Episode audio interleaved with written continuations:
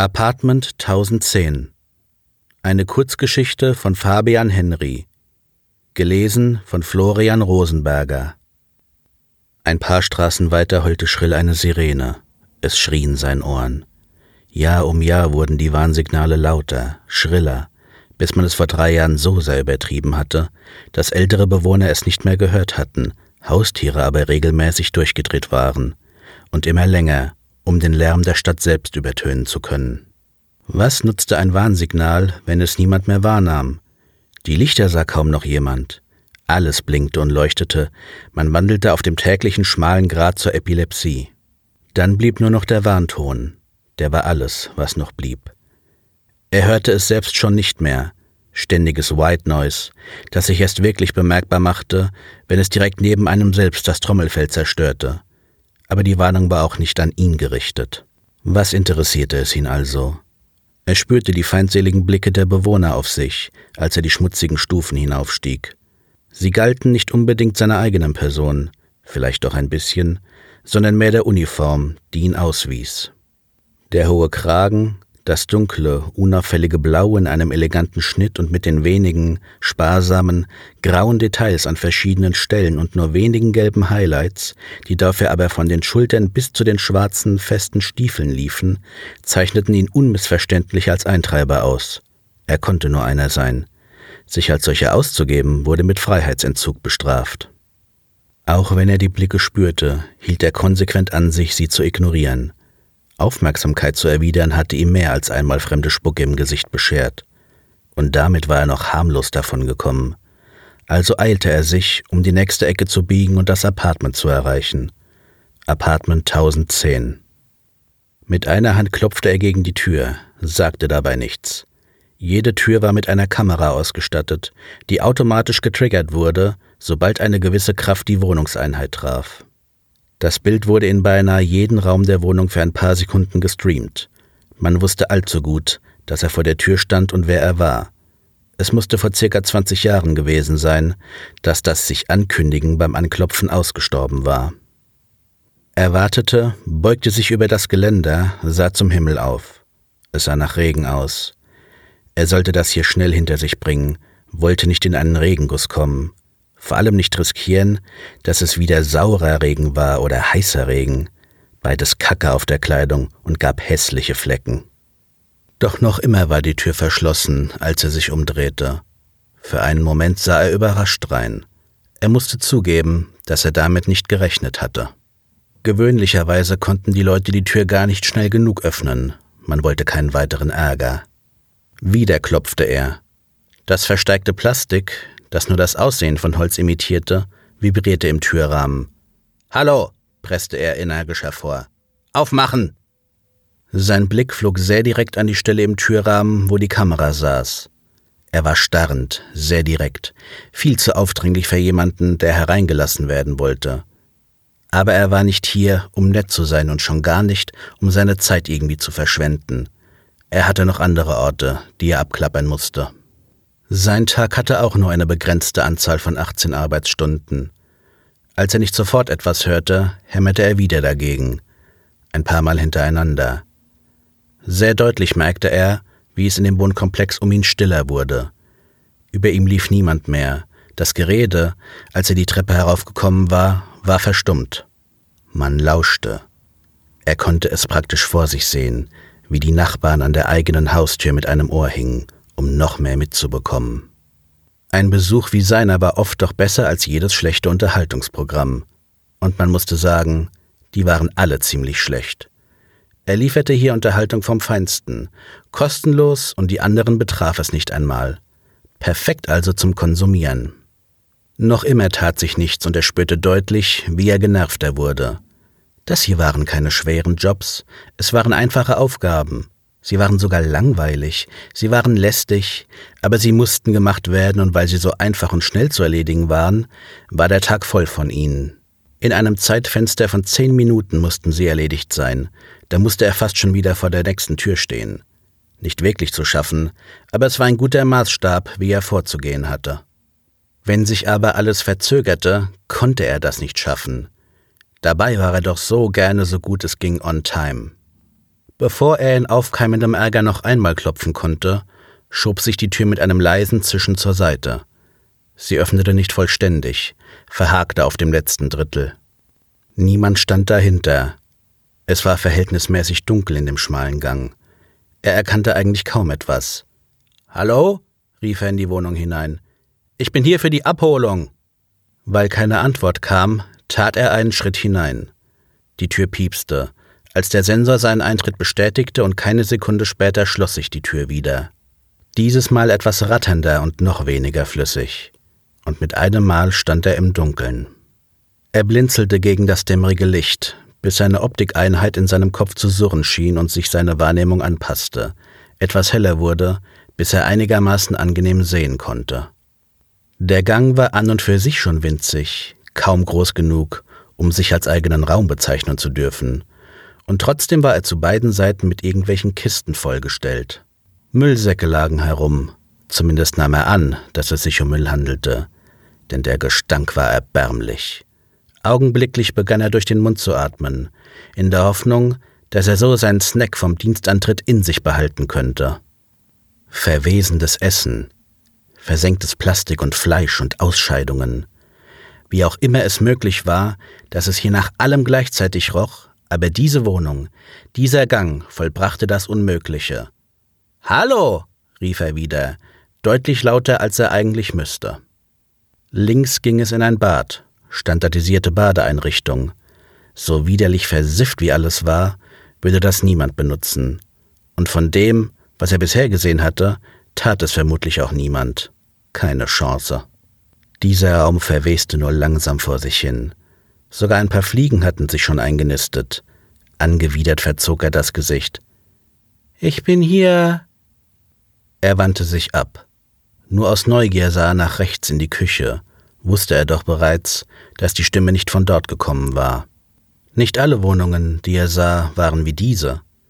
Aber exakt solche wie die hier ließen ihn daran glauben, dass es in seinem Leben gar nicht so scheiße lief, wie es wohl könnte. Da lebte er selbst nicht mehr in einem Scheißloch, machte keinen unteren Job und war auch nicht mehr ohne jede Perspektive, was sein Leben anging. Im Vergleich lebte er in der High League, mit goldenem Löffel im Mund und besser könnte er es kaum noch treffen. Die Küche war ein ähnliches Trauerspiel. Der Kühlschrank war offen, das Licht flackerte darin. Er miefte, der Gestank von vergammeltem Essen wabberte ihm entgegen. Eine Pfütze hatte sich davor gebildet, schmutzige Teller standen herum. Erst als Berg aufgetürmt in der Spüle und als diese nicht mehr hatte fassen können, hatte es sich über jede Oberfläche bis auf den Boden ausgeweitet. Beinahe schon beeindruckend, so viel Geschirr zu besitzen. Dann wiederum war Porzellan gar nichts wert. Ein Pappteller hatte bei den sinkenden Baumzahlen weltweit mehr Wert als ein gewöhnlicher Teller. Einen Moment noch ließ er den Blick wandern, bevor es ihm doch noch Tränen in die Augen trieb und er weiterging. Hier im Wohnzimmer. Wohnzimmer, Schlafzimmer, Arbeitszimmer, einziger belebbarer Raum, wenn man es nicht ganz genau nahm. Jede der Bezeichnungen war zutreffend. Er war sich nicht sicher, ob die Fenster in der Ecke kaputt waren oder eines tatsächlich geöffnet war, aber hier schien die Luft ein wenig besser zu sein. Er bildete sich den einen oder anderen frischen Luftzug ein. Vielleicht blies die röchelnde Klimaanlage auch nur einen parfümierten Lufthauch in seine Richtung, aber ohne diesen Luftzug würde er es hier nicht lange aushalten. Auch das Wohnzimmer war zugestellt mit Möbeln. Ein Pfad war vorhanden, gerade einmal mannbreit und zeigte deutlich, wo man sich nur bewegen konnte alles andere blockierte, war nur Ballast, an dem man sich festhielt. Er wollte gar nicht wissen, wieso, wollte es sich auch nicht fragen. Das war nur zu nah, und nah wollte man vermeiden, aus offensichtlichen Gründen. Leere Dosen türmten sich links und rechts von ihm auf. Sie klapperten etwas, sobald er mit den Füßen dagegen stieß. Vor einem ranzigen, alten Sofa, auf das sich niemand setzen wollte, der sich nicht den langsamen Tod innerhalb der nächsten fünf Tage wünschte, stand ein alter Rollstuhl. Er hing etwas schief, die Achse schien nicht mehr ganz so gut mitzumachen. Die Polster am Zerfallen, das Metall rostig und notdürftig mit angeklebten Plastikteilen zusammengehalten.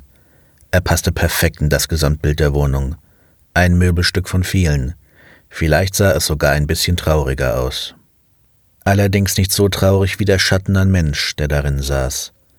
In sich zusammengesunken, entweder aufgrund von mangelndem Rückgrat oder wegen der Schwere der Existenz, die hier täglich getragen werden musste.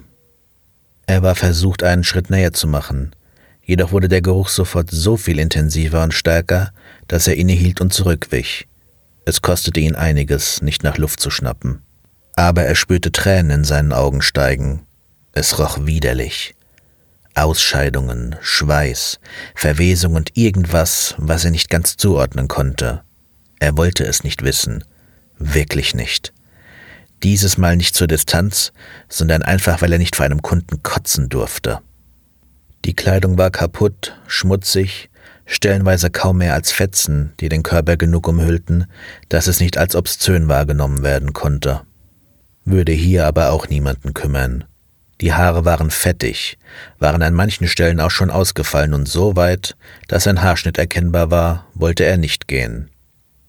Miss, ich bin hier für die Abholung, sagte er wieder. Schwer hob sich ihre Brust. Sie hatte anscheinend Mühe zu atmen. Ihre Lunge rasselte so laut, dass er es selbst ein paar Schritte entfernt hören konnte. Aus der Tasche zog er schmales Gerät, kaum mehr als ein steifer Notizzettel. Mit einem Klicken faltete er sich zu einer bläulichen, digitalen Seite auf. Grob überflog er noch einmal die Informationen. Sie sind Miss Hurst. Sie haben in den vergangenen drei Monaten verschiedene medizinische Dienste in Kauf genommen, sowie Einkäufe zum alltäglichen Gebrauch. Allerdings sind die Zahlungen ausgeblieben. Kurz flackerte sein Blick in die Höhe. Er musterte sie. So skurril. Nach seinem Besuch würde sie wieder medizinische Hilfe brauchen. Nicht sofort, aber früher oder später schon, und alles würde von vorne beginnen. Ein erbärmlicher Teufelskreis, der einen nicht mehr aus den kalten Klauen ließ, sobald man gefangen war. Es war nicht wie eine Sucht, die man eventuell abschütteln konnte. Hier gab es keine Rettung. Einmal gefangen, für immer verloren. Es war nur eine Frage, wie lange man durchhielt. Aufgrund ihrer Ausbildung bzw. der fehlenden Bildung wurde angenommen, dass sie nicht in der Lage sind, für diese Dienstleistungen zu zahlen, weshalb diese Abholung angesetzt wurde. Ist das korrekt? Ihre Stimme war brüchig und so viel zarter, als er gedacht hatte. Er hatte etwas Rauchiges, Gebrochenes erwartet. Etwas, das zu diesem Umfeld und der Welt passte. Das war es aber nicht. Es war schüchtern und er mochte sich verhört haben, aber er glaubte ein hoffnungsvolles Hüpfen zu hören. Ja? Es stand ihnen frei zu wählen, auf welche Weise sie körperlich zahlen, und sie haben sich für eine Amputation des rechten Unterschenkels entschieden? Ja, auch das ist richtig. Er nickte. Rechter Unterschenkel. Nicht so viel wert. Sogar noch eine ziemliche Einsteigergliedmaße. Die Leute gingen zuerst an die Beine, arbeiteten sich so kleinteilig wie möglich den Körper hinauf. Dann die Haare, die sparte man etwas auf, sie konnten unter Umständen einiges wert sein. Dann einen Arm, den zweiten behielt man, um durch den Alltag zu kommen. Den einen oder anderen Finger konnte man aber vielleicht noch entbehren. Und dann, wenn es keine andere Möglichkeit mehr gab, ging man an die Organe und von da ging es in der Regel sehr schnell, bis man kein lebensfähiges Austauschlager mehr war und man den Rest des Körpers hergab. Unfreiwillig. Gut. Das Hologramm verschwand, er steckte es fort, kam näher auf sie zu. All der Abfall um sie herum hatte ziemlich gut kaschiert, dass ihr das linke Bein bereits bis zur Hüfte fehlte. Die schlaffe Kleidung zeigte es jetzt aber sehr deutlich. Er hielt seinen Blick starr auf seine eigenen Hände gerichtet. Er kam ein Stück näher. Könnten Sie das Bein bis zum Knie frei machen? Sie nickte nur stumm. Mit einem leichten Stöhnen, das offensichtlich viel Schmerz und Leid in sich trug, beugte sie sich vor, krempelte in Zeitlupe an dem Hosenbein herum. Einfache Bewegungen, doch sie bereiteten ihr sichtliche Schwierigkeiten. Ihre Finger zittern, dann zitterten ihre ganzen Hände. Ihr Körper kämpfte mit dieser winzigen Aufgabe, die einfach zu viel war. Kurz sah er ihr zu. Die Versuchung, ihr zu helfen, war da, aber er wandte sich ab, nahm eine kleine schwarze Box aus der Tasche hervor. Auf Knopfdruck, zusammen mit einem Piepsen, wurde sie größer, wie ein Schlauchboot, das sich selbst aufblies. Die Dimension nahm zu, es wuchs nach links und rechts, bis es eine armlange, oberkörperbreite Box war. Er stellte die Box neben sich ab, entfernte den Deckel. Mit einem Zischen öffnete sich die Box. Kalte Nebelschwaden entwichen gleichzeitig. Einen dünnen Stift zog er aus der Tasche und ging vor ihr auf die Knie. Das untere Bein war mittlerweile frei. Kann ich Sie etwas fragen? kam es von ihr. Er war gerade dabei gewesen, sich an die Arbeit zu machen. Jetzt hielt er inne. Er zögerte, ehe er nickte. Sicher? Waren Sie jemals in meiner Situation? Er sah an sich hinab. Nein. Er könnte Prothesen tragen, man würde es nicht sehen. Die Frage konnte er ihr also nicht verdenken. Nein, war ich nicht. Kurz davor, nach der Schule. Aber nein. Sie nickte leicht. Sie haben die Schule abgeschlossen? Ja, mehr schlecht als recht. Und trotzdem haben Sie es weitergeschafft. Ein schwaches Lächeln lag auf seinem Gesicht. Ich hatte Glück. Von geschafft würde ich nicht sprechen. Er war ein klassischer Fall von zur richtigen Zeit am richtigen Ort gewesen. Wie das? Ich war gerade gut genug, um es auf eine Uni zu schaffen. Irgendeine Uni. Ich war da nicht wählerisch. Wer kann da noch wählerisch sein? Ein trockenes Husten entwich ihm. Stimmt. Wenn Bildung eine Währung wurde, musste jeder auf eine Uni. Denn der normale Abschluss genügte nicht mehr, es musste mehr her. Und wenn alle auf eine Uni wollten, wurde irgendwann der Platz knapp. Wenn ich zur Spitze der Klasse oder den Reichen, die sich einkaufen konnten, gehörte, konnte es sich nicht leisten, wählerisch zu sein. Man lebte das Friss oder stirb. Und so war es für ihn auch gewesen. Er hatte gefressen, weil er nicht hatte sterben wollen. Als ich fertig war mit der Uni, war zufällig dieser Job frei. Ich bin über Verbindungen daran gekommen. Verbindungen, echote sie. Er fühlte sich schlecht. Gerne redete er sich ein, dass er anders war als die, die sich einkauften, dass er über dem stand, dass er es ja auch ohne geschafft hatte. Aber wenn er sie so hörte, er war nicht anders. Er hatte es vielleicht ohne Geld geschafft, aber mit glücklichen Verbindungen. Er war nicht an der Spitze gelandet, aber im sicheren Mittelfeld. Er schluckte schwer. Ja, über die erweiterte Familie war das. Er nickte leicht, mehr für sich selbst als für sie. Ich hatte Glück. Noch einmal schluckte er schwer und schob die Erinnerungen schnell von sich. Der Stift klickte in seiner Hand und flammte bläulich auf. Sind Sie bereit? Sie rutschte etwas in dem Rollstuhl herum. Es wirbelte neue Gerüche auf. Er presste die Lippen aufeinander. Ja. Ihre Stimme war zittrig. Sie hatte Angst. Er wusste es nicht nur, er spürte es auch. Es war deutlich. Die Anordnungen, wie das hier abzulaufen hatte, besagten, dass er ihr nicht zureden sollte, keine Bindung aufbauen. Sie können mir nicht anders helfen? Ein letzter Funke Hoffnung bei ihr, auf den er nicht einging. Er konnte nichts tun. Ich beginne dann jetzt, sagte er. Er spürte, wie die Hitze seine eigene Hand umspielte. Ein leises Surren zerriss die Stille. Es roch verbrannt, als er den Stift an ihrem Bein ansetzte. Sie zuckte kurz, verzog das Gesicht.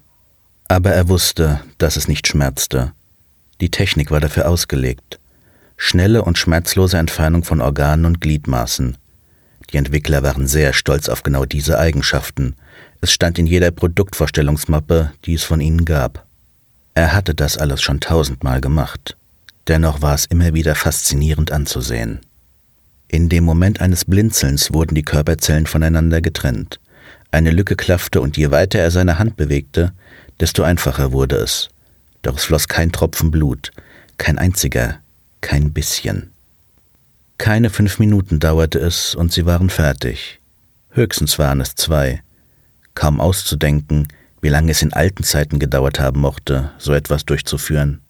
Und hier waren sie, in einer schmutzigen Wohnung, in der man dennoch eine saubere Amputation durchgeführt hatte. Mit dem Trennen der Gliedmaße waren die Blutgefäße sofort verschlossen worden. Es blieb ein Stumpf am Körper, keine Schmerzen dabei. Beim Verschließen wurden die betroffenen Zellen betäubt, was sich mindestens durch die betroffene Körperregion zog und in den Unterschenkel hinauf. Ebenfalls kein Blut. Schnell packte er den Stift weg und verstaute das Bein in der Box. Mit einem Zischen baute sich Unterdruck auf. Die Temperatur sank und von selbst verschloss sich die Box. Der Unterschenkel darin. Er klopfte einmal auf die Box und richtete sich mit einem Seufzen auf. Sein eigenes Knie knackte etwas dabei unwillkürlich oder mehr Antrainiert durch den ständigen Werbekonsum, dem man nicht entfliehen konnte, auch wenn man es noch so sehr wollte. Aber wenn es einem an jeder Straßenecke den nächsten Slogan entgegenschrie, verinnerlichte man Werbung wie das Atmen selbst. Fragte er sich, ob es vielleicht Zeit war, sich selbst ein neues Kniegelenk zuzulegen. Hastig schob er den Gedanken von sich. Das war es, sagte er. Es blieb still im Raum. Sie starrte vor sich. Ungläubig starrte sie auf ihr Bein. Es lag kein Schmerz in ihrem Blick, es war nur die pure Ungläubigkeit, dass so einfach ein Teil ihres Beins verschwunden war. Nachdem es nicht das erste Mal war, konnte er sich nicht denken, dass es zu übermannend war, aber vermutlich war da etwas, an das man sich auch beim wiederholten Mal nie wirklich gewöhnen konnte. Es gab keine andere Möglichkeit, flüsterte sie. Er runzelte die Stirn. Eine schnelle Antwort lag ihm auf der Zunge. Woher sollte er das wissen? Vermutlich nicht, sagte er stattdessen. Unternehmen waren die Blutegel am oberen Ende der Gesellschaft.